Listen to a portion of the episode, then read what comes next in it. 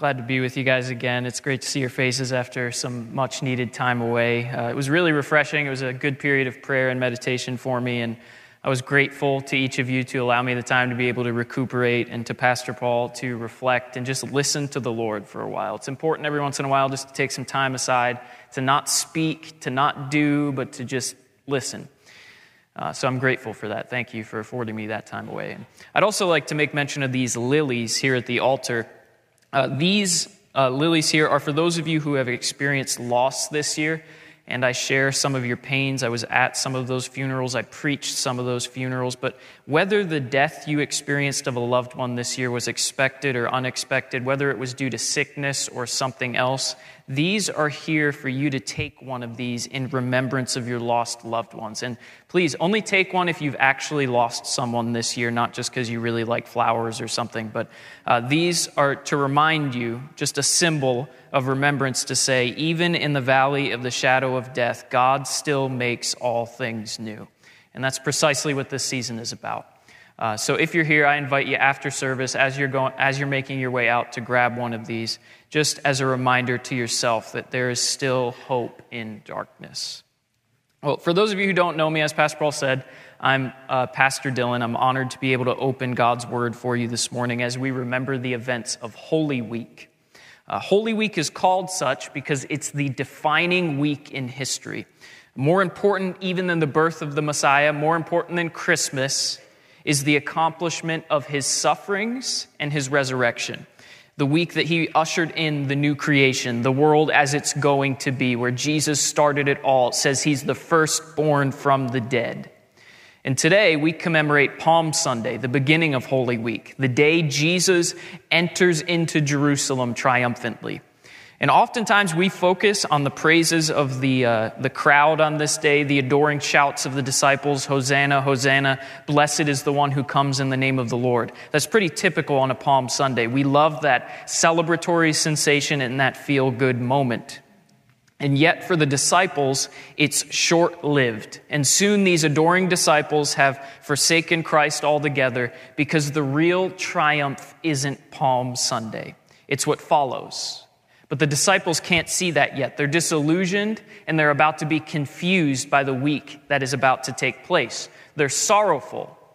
Jesus himself is called a man of sorrows. In this passage we're going to read today, it says the disciples are sleeping for sorrow. And this message that I come to you today with was born out of a place for me of deep personal sorrow.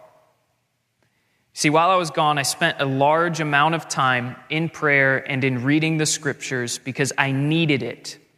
Sometimes in the course of our lives, we're so weighed down and wearied that we're lulled to sleep by life's trials. And in the last few years, it has been a battle, a fight for me to stay awake. It's been a crucible and a challenge. Because if you get one thing out of today's scriptures, I hope it's this that sorrow can put you to sleep or it can awaken you to God's mission. Sorrow can put you to sleep or it can awaken you to God's mission. We're going to be in Luke chapter 21, right at the tail end, verses 34 to 36. And we're also going to read a portion of chapter 22 when Jesus is in the Garden of Gethsemane before his crucifixion. Chapter 21 starts out Jesus has entered into the city of Jerusalem. He's kicked out everybody who's trying to make money off of uh, the people coming into the temple, and he's shut the religious leaders up of his day. He's shut them down. And so he sits down after all of this takes place and he starts to teach his disciples in chapter 21. He has lessons to teach them in the temple as he's going about his final week. And what he says to them and their subsequent actions have a lot to teach us and I think they're worthy of meditation today. So I'm going to be reading again Luke chapter 21, verses 34 to 36. Luke 21, 34 to 36, and Luke 22, 40 to 46. Luke 22, 40 to 46. I'll give you a second to get there. These uh, sections are both the last words of Jesus in his teachings in the temple in Luke's gospel and the disciples' reaction to that teaching later on. So they're the last thing Jesus says in the temple before his arrest and crucifixion, and the disciples' response to that teaching a little bit down the road. So I'm going to read Luke chapter 21, 34 to 36 now. But watch yourselves, lest your hearts be weighed down with dissipation and drunkenness and cares of this life, and that day come upon you suddenly like a trap. For it will come upon all who dwell on the face of the whole earth. But stay awake at all times, praying that you may have the strength to escape all the things that are going to take place and to stand before the Son of Man. Those are the last words recorded in Luke's gospel to, to the disciples in the temple. And then if you move over one chapter into 22 to verse 40, Jesus is addressing his disciples in the Garden of Gethsemane. And when he came to the place, the garden, he said to them, Pray that you may not enter into temptation. And he withdrew from them about a stone's throw and knelt down and prayed, saying, Father, if you are willing, remove this cup from me. Nevertheless, not my will, but yours be done. And there appeared to him an angel from heaven, strengthening him. And being in agony, he prayed more earnestly, and his sweat became like great drops of blood falling down to the ground. And when he rose from prayer, he came to the disciples and found them sleeping for sorrow. And he said to them, Why are you sleeping? Rise and pray that you may not enter into temptation. Father, today we come to you and we ask that you would revive our hearts again, that you would restore, that you would cause the earth and ourselves to blossom because we, we plant, Lord, we water, but only you can give the growth. So I pray that today that you would give the supernatural growth of the Holy Spirit, that you would make your church what you intended it to be. For you said the gates of hell will not prevail against it. I pray that in a fiery trial of a season, the same way your, tr- your son went through trial, we would follow in his footsteps and come out the better for it. In Christ's name we pray. Amen and amen. Today, I want to begin by focusing on Christ's teaching, his words in the temple in chapter 21. I want to focus on what he says to the disciples before I focus on the disciples' actions.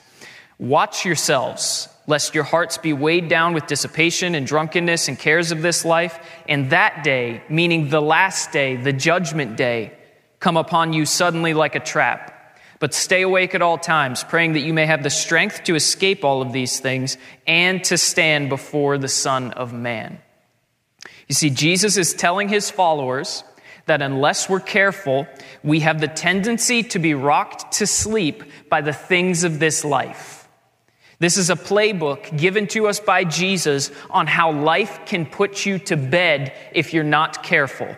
And it's interesting that he says, Watch yourselves, because it's a subtle way of telling the disciples to stay prayerful. He's, you see, if you go over to Mark's gospel in chapter 14, verse 36, he says this to Simon Peter in the Garden of Gethsemane Simon, are you asleep? Could you not watch for one hour? And this might seem an odd warning to the disciples. You see, they're sitting in the temple at Jerusalem with the promised Messiah who's been prophesied and promised for at least a couple hundred years, arguably thousands of years. They are arguably at the pinnacle, the peak of Israel's history. The Messiah is on earth, the prophecies seem to be fulfilled, and they're standing in the spot where they think it's all meant to take place. But a heavy, weighed down heart, Jesus warns us, can take us to places that we didn't expect we would go. It can embitter us, disappoint us, deplete us, and put us to sleep. And we can go from our ideal dream to a nightmare in the short course of a couple of days, just like the disciples did. Especially when our hopes rest on maintaining paradise here in the present. What happens when our hearts are weighed down and put to sleep is spelled out by Jesus in verses 34 to 35. Watch yourselves, lest that day come upon you suddenly like a trap, for it will come upon all who dwell on the face of the whole earth. I was, uh, as I, Pastor Paul said, I was away and I rented a little Airbnb, uh, just a little shack. It was a bathroom and a bedroom, basically. And I was staying there for two weeks, and I read this and I wept. I was in prayer, and God brought me to this moment of realization. I can't describe it. It was like fear and love all at once. It was trembling and joy, and I could do nothing but weep and pray for three days. And as I read this passage, I wept for myself, and I wept for you. And I felt the Lord was saying to me, Dylan, you are troubled by many things, but only one thing is necessary. My heart was so weighed down by the concerns and the cares, the family struggles and the financial worries, concerns about the futures and hopes disappointed, that it assaulted me over the course of two years and nearly put me in a spiritual coma. And as I wept and I prayed, I felt the Lord nearly compel me to intercede for many of you. And over the next few days, I could do nothing but walk around silently weeping and praying for you. I wept for my church family. I wept for the lost. I pleaded that God would give us a life worth living and that we wouldn't be entangled in civilian affairs. I wept that we would have something to give him on the day when he comes, that it wouldn't come upon us like a trap, and that we wouldn't be captured or discouraged by this life that we are currently living, that we wouldn't lose focus on the one hand, and we wouldn't lose heart on the other. As Christ warns his disciples, praying that you may have the strength to escape all of these things and to stand before the Son of Man. You see, I prayed that we wouldn't be distracted by all of these things and lose focus. And I prayed that we wouldn't just sit down in discouragement and fail, as Jesus says, to stand up before God when He comes. And I'm sure I looked like a crazy person. It was Florida. I came back with a negative test, by the way. All right, so I'm free and clear. The spring breakers are as crazy as people say. And uh, so I avoided them like the plague because, no pun intended, they literally were the plague. And uh, I was walking around, everybody's enjoying the sun, everybody's having a good time, and I'm, I look like I'm totally out of my mind, weeping, walking around, talking to myself, and one young lady walks past me, visually disgusted that I could be so sad in such a happy place. but I pleaded with God on your behalf mentioning many of you by name, calling out by, by your families, that God would awaken you to the sweet promises of His Word, that your life would not be immobilized, neutralized, and tranquilized by the distractions, comforts, and sorrows that come along. Because Jesus said, the rain falls on the just and the unjust. Life does not stop happening to us, but if we're not careful, we can let it put us to bed.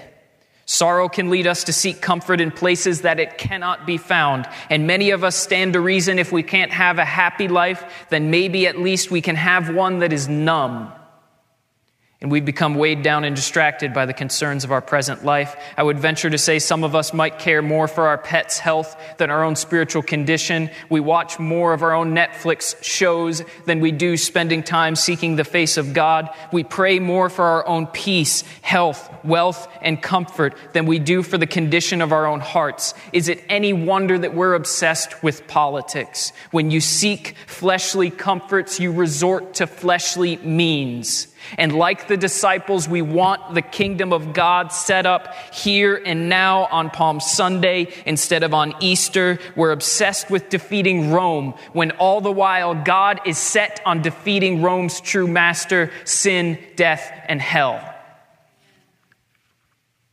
And Jesus is reminding his followers in the middle of this waiting don't lose heart and don't lose focus. Because some of you see the finish line, but it looks too far away. Serving Jesus seems too wearisome and too far off. You can't quite get there. And others among us haven't just lost that heart, but we've lost focus. We're not even looking at the right finish line anymore.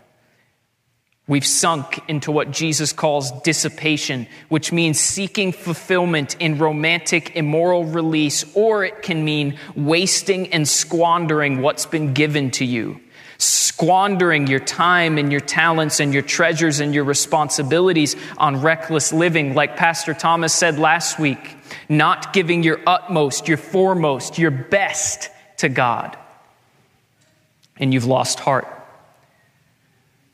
According to Jesus' teaching in the temple, the loss of one or both of these things, focus and heart, is how sorrow puts us to sleep. And if Satan cannot entice you, he will dishearten you. And if he's disheartened you, you are ripe to be drawn away to settle for less than the kingdom of God, to, center, to, to settle for counterfeit comforts, and to settle for premature victories. Satan would love to sing us a lullaby, to make us dream of a different life, or at the very least to be discontented with the one that the Lord has given. But the Lord is too merciful to allow you to live a mediocre Christian life, and I will not stand before the Lord. I will not rest until I see every one of you awaken to the goodness and the glory of God, the magnificent joy and strength that is available to each and every one of you when we stop living for our own comfort and security and begin saying to God the words of Isaiah the prophet Send me, Lord, here am I. And whatever got us to the place where we are doesn't matter. Whether it was distraction, whether it was depression, whether it was drunkenness, whether it was simply the cares of life, it doesn't matter. You can stay awake. But sometimes, when all of life's troubles sing you a lullaby, it's easier to sleep than it is to live. And I understand that. For me, it was the splintering of my family, the weight of bearing others' pains, of, of carrying family members' burdens that I shouldn't have had to, to, to picking up the pieces of others' lives. The responsibility was numbing and crushing. And I didn't have the strength necessary to meet the responsibilities of the day and I fell asleep as some of you are now. You may not be asleep in sin, but you can be asleep in sorrow. And yet I called to the Lord, and He awakened me to the call I have in Christ, and He daily gives me the strength required to live the life that He has given. It might not be the life that I've chosen, but it's one that I'm pleased to glorify God in. And I pleaded with Him to never allow us to empty His courts empty handed, that we wouldn't have lives that are barren, but that yield much fruit. And I daily plead the same for many of you before God, that the Holy Spirit would awaken you from the dream that you've been drifting through because God's desire is to liberate you, commission you, and be an unbroken communion with you forever. Yet we need to awaken from the stupor that we're in, a slumber brought on by the obsession with this life, both its sorrows and its comforts. We, like the disciples, are obsessed with Jerusalem when the new Jerusalem still stands far off. Your body your wealth will all one day decay and die, but I implore you to think of the things, the treasures that you are storing up for yourself in that new city, that new country that is still yet to come, because it's a myth that you take nothing with you into the resurrection. You will either be clothed with your deeds of faith done now, or you will be left with nothing. And I would have each of you be the rulers and princes that God intends you to be, not the paupers and beggars in which so many are in the danger of becoming. Listen to the words of the Lord to the church at Sardis in Revelations 3. I know your works. You have the reputation of being alive, but you are dead. Wake up and strengthen what remains and is about to die, for I have not found your works complete in the sight of my God. The Lord still has a mission for you to accomplish. He still has work for you to engage in. People still need to hear about him. Hearts still need to be mended. Wounds still need to be bound up. The deaf still need to hear and the dead still need to be raised. And you are the hands and the feet of Christ here on this earth to see it done. More joy will be found in what you lose for Jesus than the comforts and the securities you retain here and now. And Paul the Apostle sings a chorus over the Ephesian church that I sing over each and every one of you now. Awake, O sleeper, and Christ will shine on you. When you look at your life as it is, do you really see a life that is wide awake, wide eyed, alert, and ready to run the race that is set before you? Or are you merely sleepwalking? One of my favorite films uh, series is called the, the Dark Knight trilogy about Batman uh, by Christopher Nolan. I don't really like superhero movies too much. They're, they're just too extra. I mean, like, I can't, I can't handle the world almost ending every six months. Thank you, Marvel Universe. Okay, another Avengers movie is going to kill me. It's too, it's too stressful. But Batman's a little different for me. Batman is just a guy who's you know, he's experienced loss and suffering. He's just a really angry dude who's angry at life and wants vengeance. I think most of us in some way can relate to that. I can't really relate to a guy with superpowers. Batman's a man acquainted with suffering and loss. And each of the Dark Knight films, according to the director Christopher Nolan, is dealing with a di- different philosophical theme. The first one's dealing with fear, the second one's dealing with chaos, and the final movie, which is my favorite, is dealing with pain. And in this movie, Bruce Wayne has become old and weak. He's become depressed that he couldn't save his lover. He's been inactive for eight years. He thinks he's defeated crime, so he's just resting on his laurels and he sits back and grows weak. And finally, when the real threat comes back to Gotham City in the form of Bane, Batman's led into a trap by Catwoman, and he's fighting Bane and he's losing and Bane says to him what I think is the most profound line in the entire film Peace has cost you your strength, victory has defeated you. Except he says it in like a Sean Connery voice that I can't quite get, you know, like, peace has cost you your strength. Yeah, that's the best I got. Anyway, uh, Batman's beaten. He's broken. His body and his spirit are, are, are defeated, and he's thrown into a pit. And that line rings in my head Peace has cost you your strength, victory has defeated you. And I think the Lord could say that of the American church and our religious freedom, and maybe even some of us here today, if we were listed in the book of Revelations as an address from our Lord Jesus. We're both weighed down by despair on the one hand and preoccupied with the cares and riches and the maintenance of them of this life on the other. We're both disillusioned by and yet trying to maintain this waking delusion. Because the sorrows of life can put you to sleep or they can awaken you to God's mission. Jesus stands in the temple after his triumphant entry today on Palm Sunday and warns his disciples don't be too wrapped up in this moment. This isn't the real triumph. His last words in the temple are saying, This is not yet the kingdom of God. And I pray, my disciples, that you wouldn't be weighed down while you're waiting for the real thing.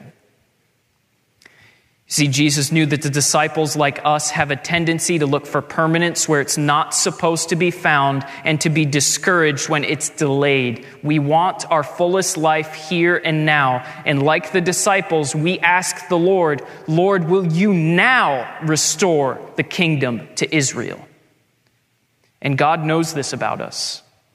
Nothing puts us to sleep and takes us out of the race as quickly as disappointed expectations. We thought God would deliver one kind of life, one kind of marriage, one kind of hope, and instead we find ourselves in a very different one. We thought God would, would deliver one kind of career, and instead we're facing the disappointments of this one.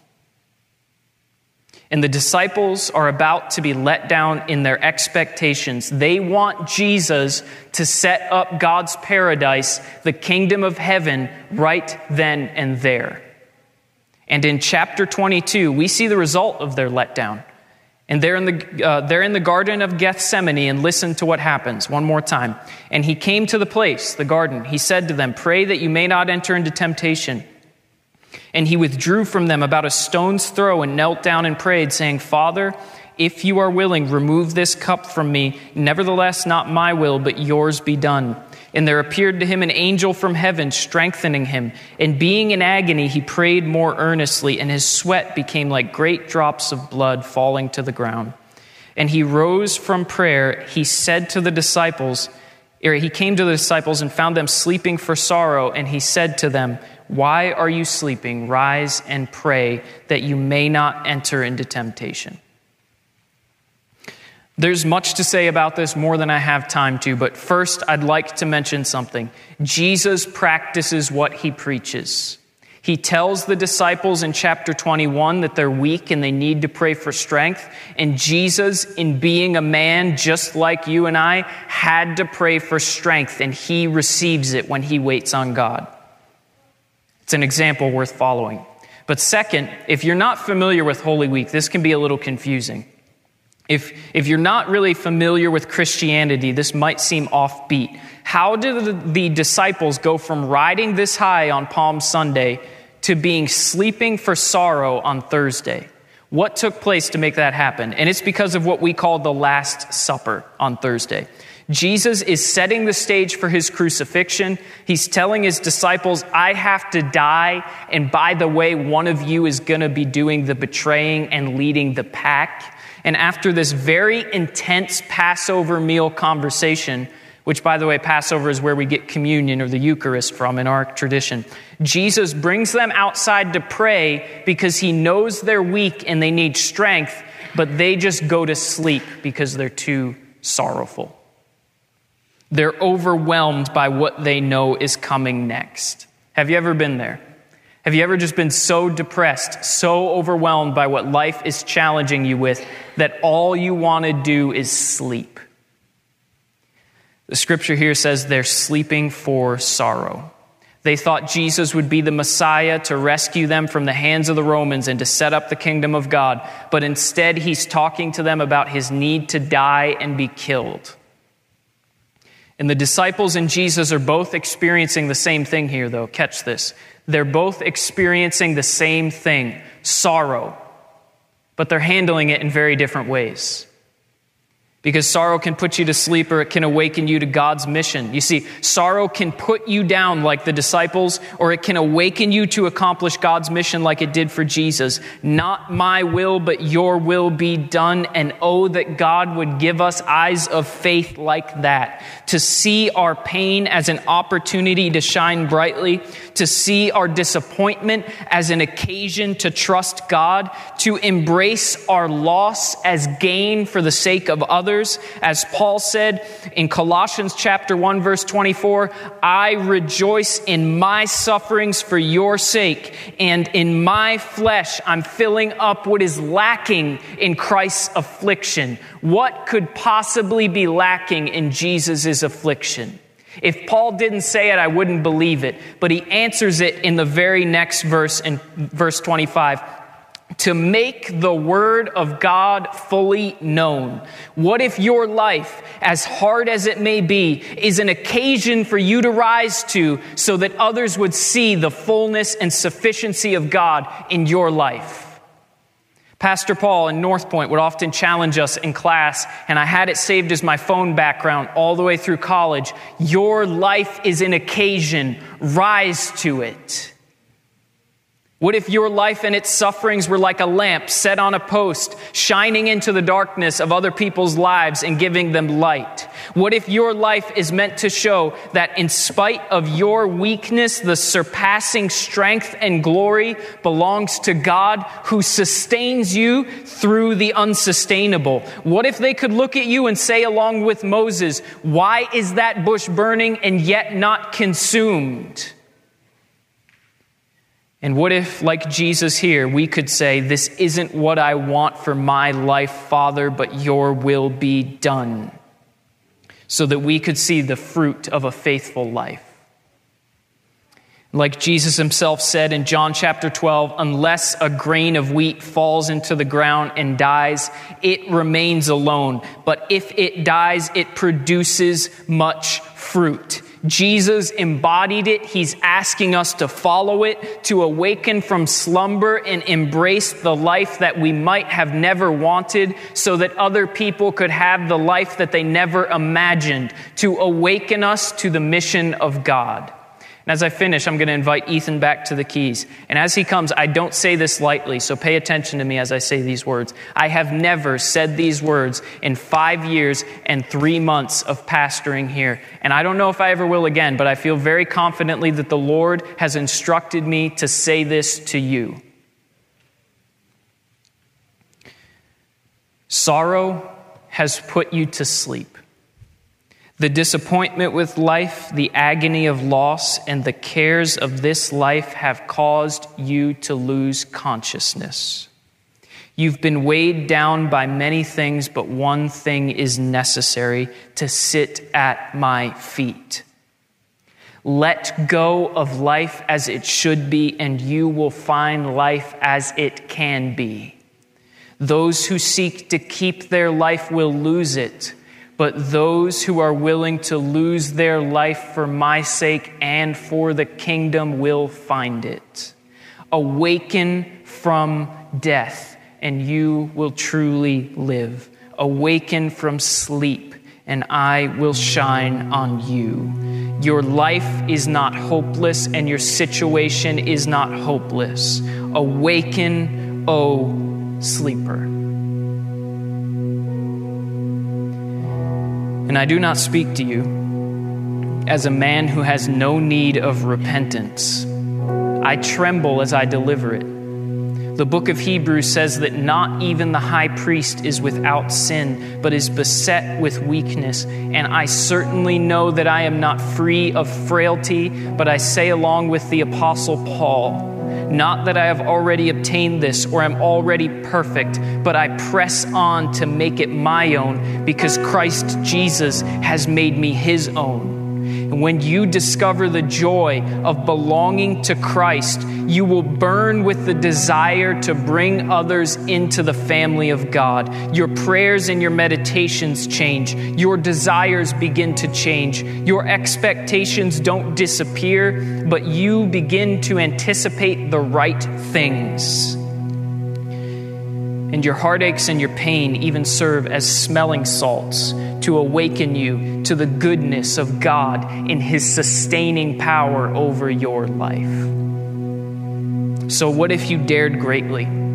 Like Jesus, to believe and act according to the knowledge that God is going to work all things together for good? What if you didn't waste your sorrows, but made other, others question, why is that person joyful with so little when I am discontent with so much? And what if you endeavored to live and labor in faith like Christ did?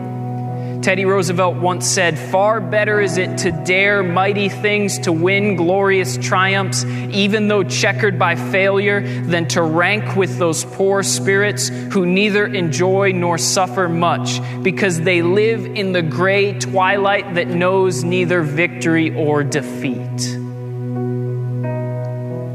I think the Lord would say the same thing to us as he did to the disciples. Rise and pray that you may not enter into temptation. Awaken from your sleep and embrace the life God has placed in front of you. Pray and watch that you would live a life that honors God, a life that waits for the real kingdom, not the ones that we're trying to set up for ourselves, a life that doesn't get caught up on Palm Sunday on the way to Easter. But how do you do that? How do you awaken from sorrow when it's crushing and find what God has for you? Jesus has been stating it all along watch, pray, and wait on God. It's out of that place that God will give you the strength and the certainty for what lies ahead. It's out of the place of prayer that Jesus found the resolve and the joy to endure the cross. It's out of the place of prayer that I call to you, along with our Lord, rise and pray, because the clearest path forward and the strength that you need to walk on it will be found in the agonizing place of prayer. Jesus just doesn't tell us, He shows us how to find strength and joy, and it's in prayer. All morning, we've seen how person after person, myself included, can be tucked away by suffering. But Jesus shows us the antithesis of sorrow isn't happiness, it's joy in God's will. He lets his great drops of blood on this holy week awaken him to the call ahead. His cries of desperation lead him to walk into the mouth of the beast, In his sorrow, he refused to be numb, refusing the wine offered to him by the centurion, choosing rather to be fully awake and fully alive as he executed the will of the Father, as Hebrews 12 2 says, Look to Jesus, the founder and perfecter of your faith, who for the joy that was set before him endured the cross he was embracing God's commission with eyes wide open, fully experiencing all the pain, fully expecting to suffer, knowing that God's mission sometimes requires sacrifice from us, but sorrow embraced with joy will not leave you asleep. It will awaken you to eternal, satisfying life. Sorrow can put you to sleep but by the grace and the empowerment of a Savior's life and example, it can awaken you to something greater. As Paul says in Philippians, it has been granted to you not only to believe in Christ, but to suffer on his behalf. And elsewhere in Romans, it says, if you join him in suffering, you will join him in resurrection. And when you join him in the agonizing place of prayer, angels will strengthen you as they did for him, and you will find real life, the kind of life that can only be found when you lose the one that you're hanging on to. And that is what Holy Week is all about the kind of life that can pass through fire, sorrow, and death and still come out the other side awake and trusting the Lord God. So I'm going to give you the opportunity to do that today and this week. You see, we can't abdicate that responsibility and joy of prayer to a special few people. There's no such thing as a prayer ministry. You are the ministry of prayer.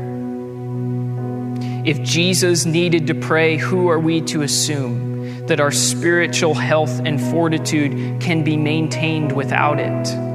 If he needed to pray with other people, who are we to assume that we can make it without it?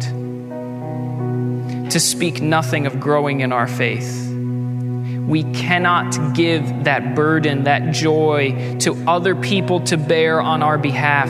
Pastors can only intercede for you so much. Elders' prayers are great and important, but they are insufficient for your entire spiritual life. The strength and joy you're lacking is waiting for you in the place of agonizing prayer. It's there that you have not just avoid Satan's lullaby, but that you awaken to the mission of God for yourself.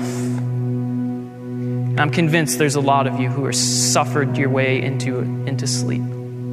I know what it's like to be so weary of living that you would rather just spiritually sleep than get up and fight another day. But as we follow Jesus' example this Holy Week, I think it's an opportunity for renewal. I think it's an opportunity for the resurrection of Christ not just to be some thing we remember, some holiday we observe, but something that we live and live in and experience for ourselves. I want resurrection to be actual and not theoretical. I want it to be something experienced and not just read of. But in order to experience resurrection, we have to follow Jesus through suffering. So I want us to do that. I can think of no better week to begin that than this week. So I've talked to Pastor Paul, I've talked to others, and I don't want to abdicate the responsibility to pray to a few people like Pam or Charity or others who meet here on a Saturday. I don't want you to abdicate responsibility to seek the Lord for yourself to me. I can plead with you, but we need to plead for the Lord to revive us together. And so, what better Saturday to begin than Holy Saturday? So, from 9 to 10 a.m., every first and third Saturday of each month, I will be here. You can join me if you would like. 9 to 10 a.m., those doors will be open to seek the Lord and to pray. And to say, From that place, Lord, meet us. From this place, Lord, I pray, not my will, but your will be done. From this place, Lord, revive us again. Help us because I know I need it. Revival is not some hyped up experience. It's instead a move of God upon each individual's heart as we come together. Jesus pleaded with his closest disciples, Please, I'm in great sorrow. He took him, his friends aside and started to be greatly troubled, and they prayed together. Some of you have burdens too heavy to bear on your own. Couldn't bear the weight of my family alone. Couldn't do it. Didn't have the strength. God strengthened me, and He gave me people who He strengthened for the job too. So I'm going to invite you to stand, and I'm going to pray over you here. But my encouragement to you would be both to plead with God, to seek Him in your own time, because you will find strength and joy. Nehemiah says, The joy of the Lord is your strength. And it gives you everything you need, not just to survive in sorrow, but to thrive. And I believe we can see that in the year to come.